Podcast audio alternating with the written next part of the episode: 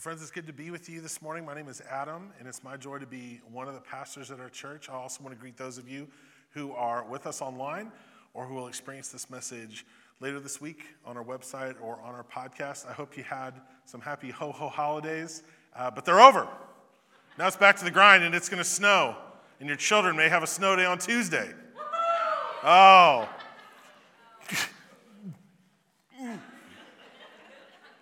I'm just going to stick to the script here. It's back to, back to reality, right?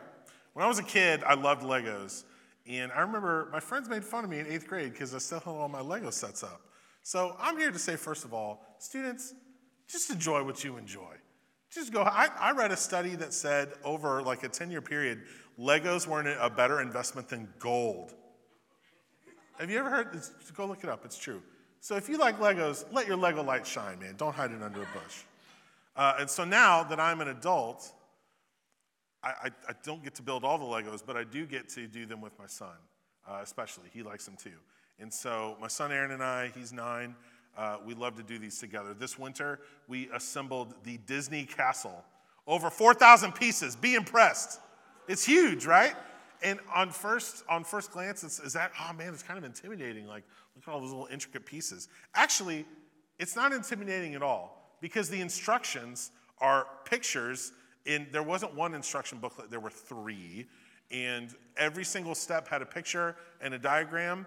And then beyond that, the pieces are divided up into these little bags. So you don't even have to wonder, you don't have to search through 4,000 of them. The instructions tell you open up bag number one. Oh, I, I can do that. Find this piece. I can do that. And so I don't want to you know, get too psychological or philosophical about Legos here, but it's actually kind of therapeutic for me. Anybody ever heard of decision fatigue? Right, where you just you got so much coming at you, you just don't want to make any more decisions. Like you're going to have a breakdown in the price chopper aisle because you don't know which dish soap you're going to buy. It's like too too many choices. Too many decisions every day. Lego is the opposite, man. You know exactly what to do next. And I find that very comforting. Follow the illustrated instructions, find the piece I need from the meticulously numbered bags, repeat until complete. Never have to wonder about what's next. Does anybody else wish that life worked that way also?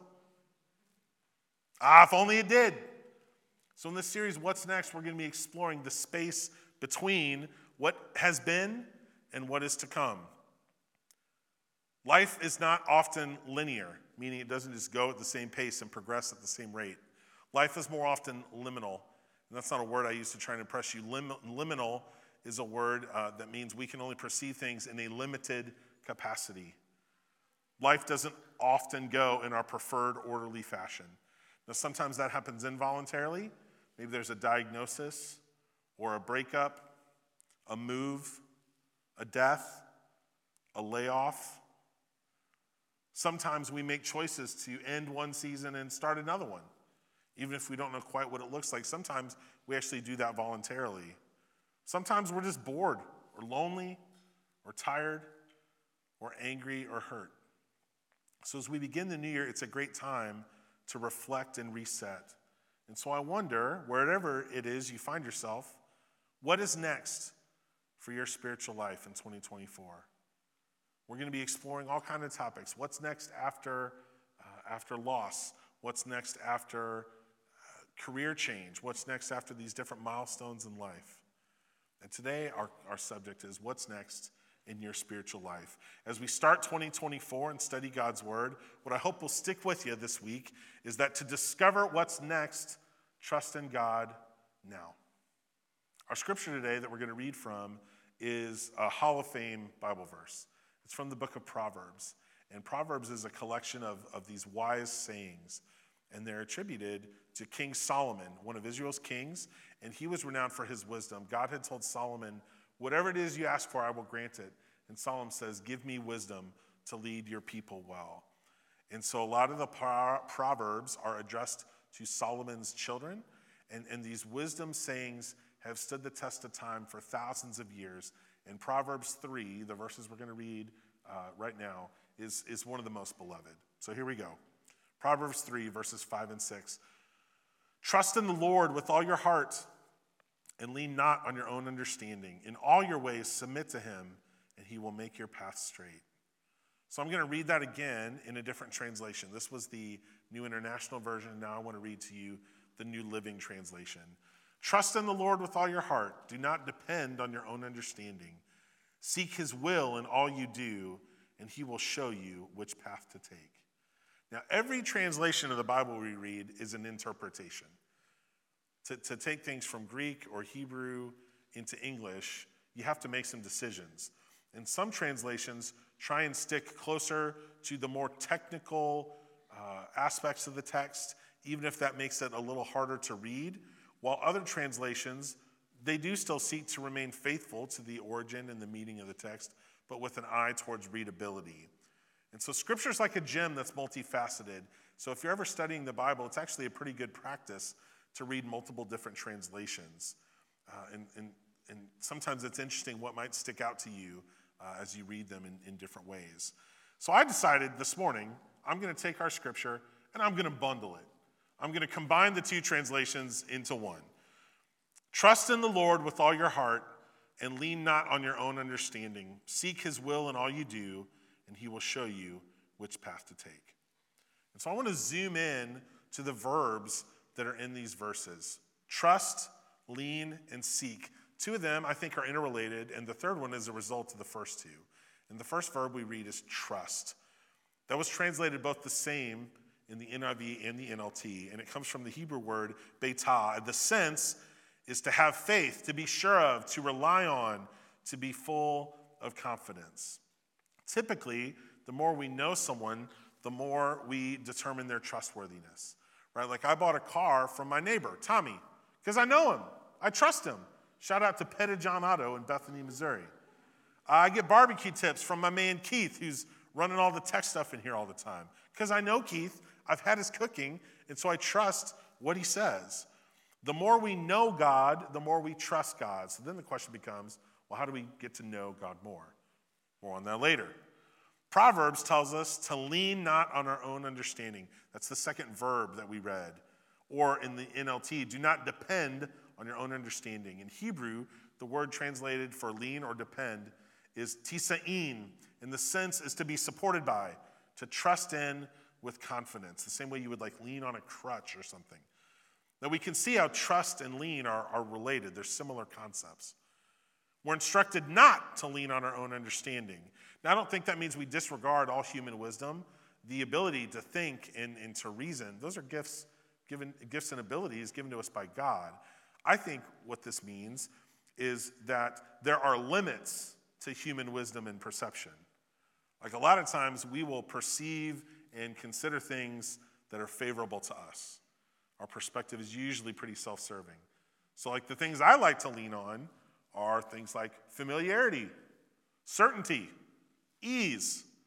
These are a few the things that are generally known and comfortable. I like all that. But when we trust God, we can lean into uncertainty. We can overcome obstacles and opposition. And we, we come to a faith that God is more than sturdy enough to lean on. When I read the proverb, chapter 3, verses 5 and 6, the action words stick out to me. And the third one that we read is trust, excuse me, they were trust in the Lord, lean not on their understanding. And the third one is seek his will in all you do. The NLT seek is translated from the Hebrew da'ehu, which means to notice, to recognize, to look for God's will in all that we do. Now, to me, that begs the question what are you looking for? I think this is the key to trusting God and leaning not on our own understanding. Like, it's well documented how often New Year's resolutions fail. Like, I won't ask you to raise your hands, but some of us haven't even survived the week. I'm already doubling, I had to double up on my Bible in a year podcast once already. New Year's is a great time to reflect and to reset, to make a resolution. It's also a great time to accept God's invitation, which is a different deal altogether. That in 2024, we might trust in God more, lean on our own understanding less, and seek God's will in all that we do. So, whatever's next for you spiritually, this is the path. Trust, lean, and seek. I think one of the best things our church can do is to help people make progress on that path. It's essential to our vision of being a community of unlikely friends following Jesus together. There's some key words in there. We could have a sermon on each of them. But I think sometimes we can make the mistake that seeking God's will is an individual activity. It's not.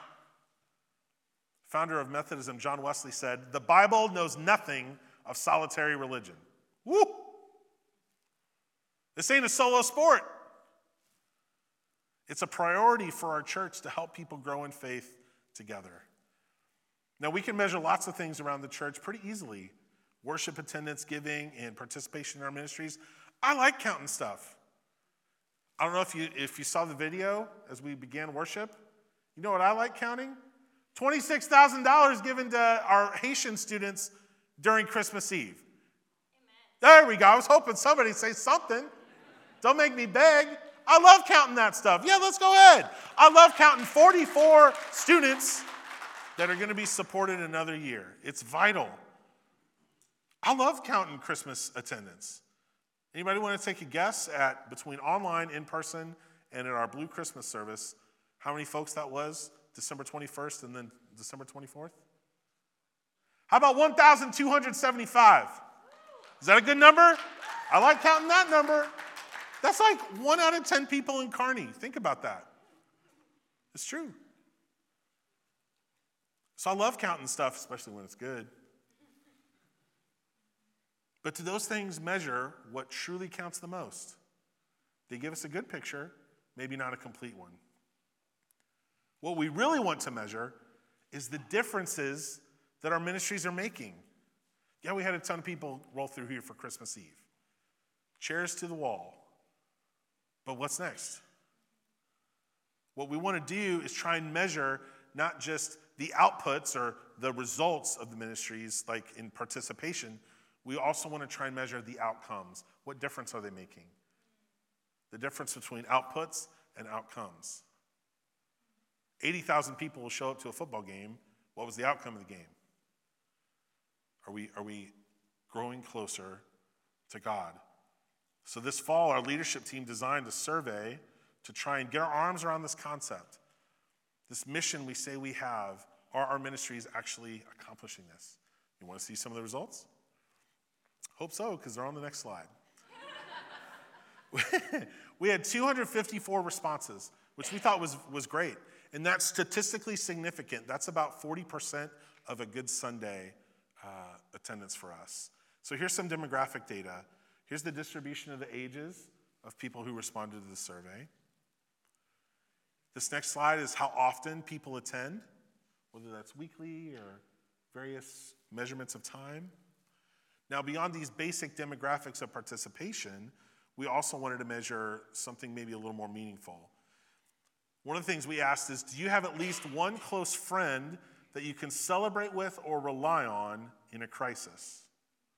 So here's where we start to see okay, this, this, all this effort we put into helping build this framework of relationships, this community of unlikely friends, is it actually working?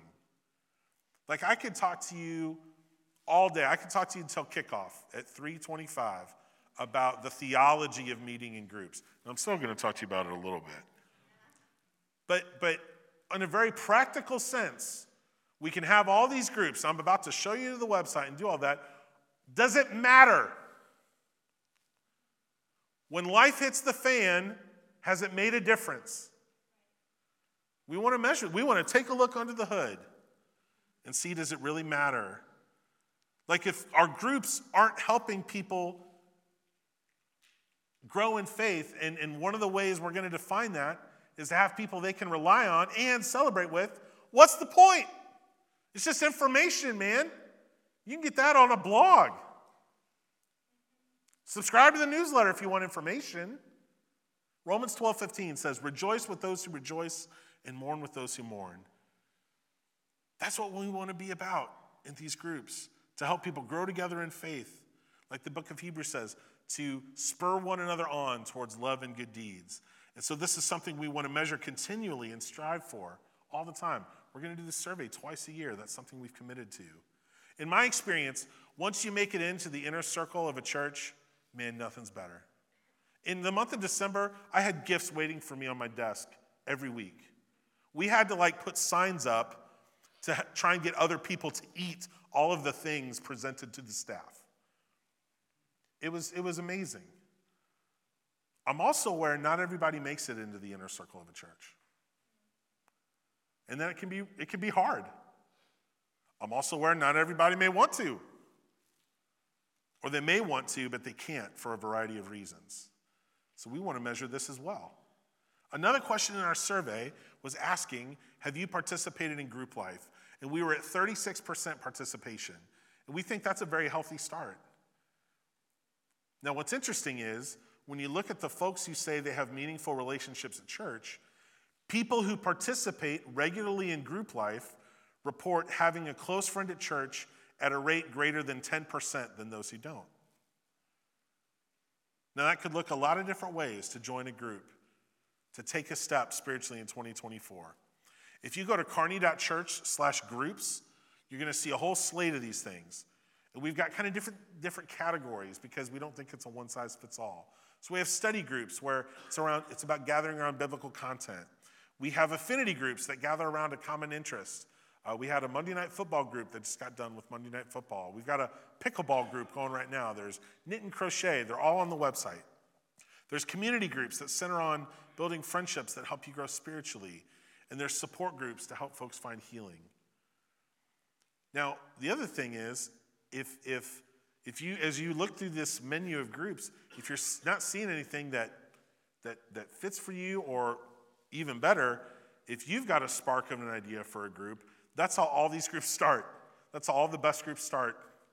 Not from what the pastors come up with, but, but that, that's a Keith move. I don't know if he saw me doing that. You can get that from him after the service. You can see the, the better one. That's how all our best groups start. Someone has an idea, and we simply say, How can we help? And so, even if you don't see something on there for you, we want to know that too, especially if you want to help other someone's have a thing too. And so in February and March, I took this screenshot because if you're looking for a place to start, this practicing the way study group is what I want to highlight. Now, I, can, I don't have time to highlight each of these groups, so I'm just going to do mine because it's my sermon. I don't know if that'd be funny or not. Uh, if you're like, where do I start? We're going to do a sermon series based on this book in February and March. And so I'd encourage you, whether you can join a group or not, to grab the book. It's called Practicing the Way by John Mark Comer. The book comes out January 16th, so I hope it's good. Uh, but we've done one of his books before, and it, and, and it was just really uh, impactful. So this is where we're going in February and March. We're going to start in mid February, and we're going to be done before spring break. And we're going to organize these groups around helping us develop these spiritual practices to take a step spiritually in 2024. And so the series and these groups are going to be designed to help get you started or to help keep you going if you've already been doing this for a while. That's the other thing. If you've been part of one of these groups, if you're part of that percentage, man, keep, keep doing it. So, what does your next step look like spiritually? Now, the irony of preaching about this stuff is I'm talking to you in worship. I think my, my assumption is you're here because you want to trust in the Lord with all your heart. My guess is you're here because you don't want to lean just on your own understanding, and that you're here because you do want to see God's will in all you do. Worship is an essential foundation. That's one of the main ways we know and experience God. But it isn't the only way. Worship's a big one.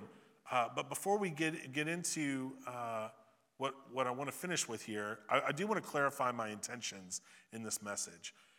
Friends, I'm not here to guilt you into some religious resolution that won't last the week. That's not what I'm here to do. Jesus once told religious authorities that they load people down with burdens they can hardly carry, and you yourselves will not lift one finger to help them.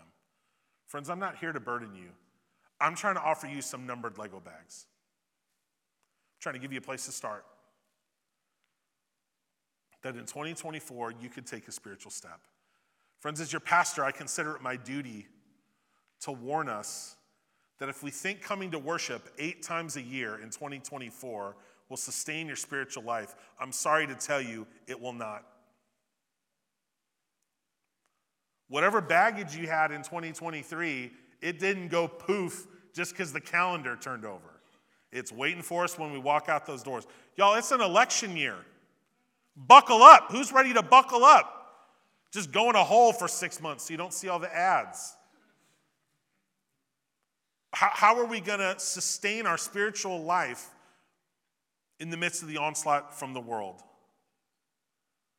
I can speak every week about some terrible thing that happened nationally or some challenge that we face individually in our own lives. How will you put yourself in a position to grow in 2024? How can you grow in trusting the Lord with all your heart? Friends, to discover what's next, trust in God now. Trust that God will honor your intentionality in creating time and space to grow, and that in doing so, He will show you which path to take. Because to discover what's next in your spiritual life, that's going to take some intentionality and some dedication. If we want to seek God's will for what's next for us spiritually in 2024, I don't think the biggest obstacle is a lack of time. I don't know about you, but my phone gives me a report of its screen time once a week, usually when I'm here. Anybody else get that notification in the last half hour? I got one while Mitch was praying for offering on my, on my iPad. And I'm, I'm like trying to dismiss that thing as much as possible because it's shameful.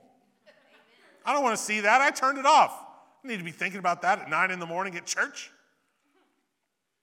And so I'm not sure we can always say, man, I just don't have the time. Like there's a, there's a daily game that I play, and it's called Immaculate Grid.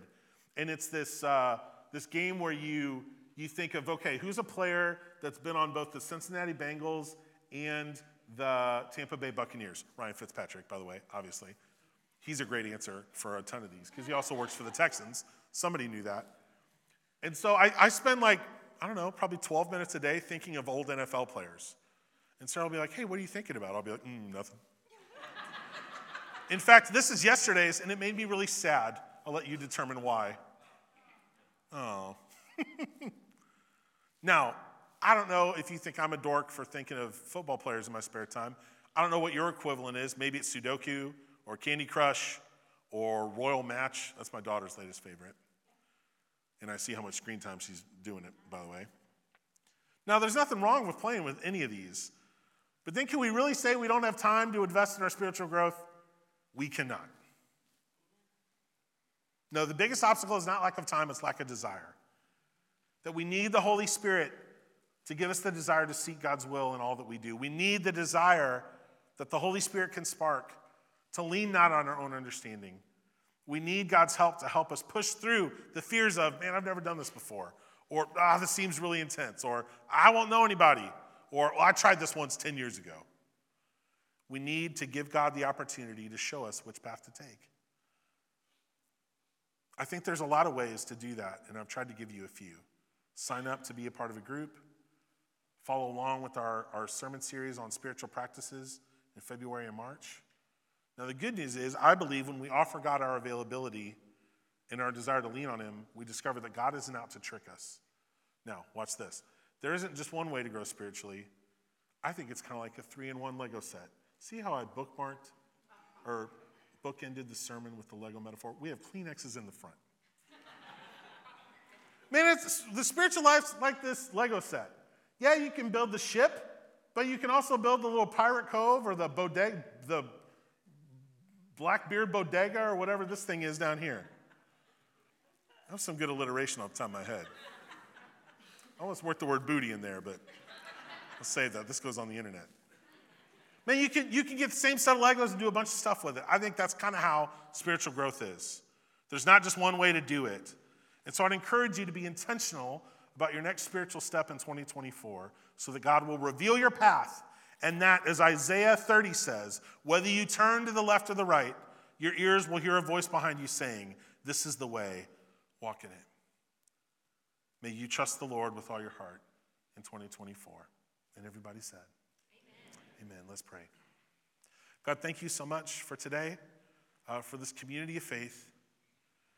We thank you for uh, those Haitian students, which certainly count in every meaningful way. We know they count in your eyes and they count in ours. We thank you for the generosity that was shown. We thank you for uh, the ability to have an impact not just around the globe, but also here in, in this community, in our little corner of Clay County. And God, as we count all these things, we dedicate them to you, and we ask that you would help guide us on what counts the most. That we would look inward and decide what can we do with intention to help us trust you more, lean on us less, and seek your will in all that we do. God, we need you, we love you, and we trust you. Amen.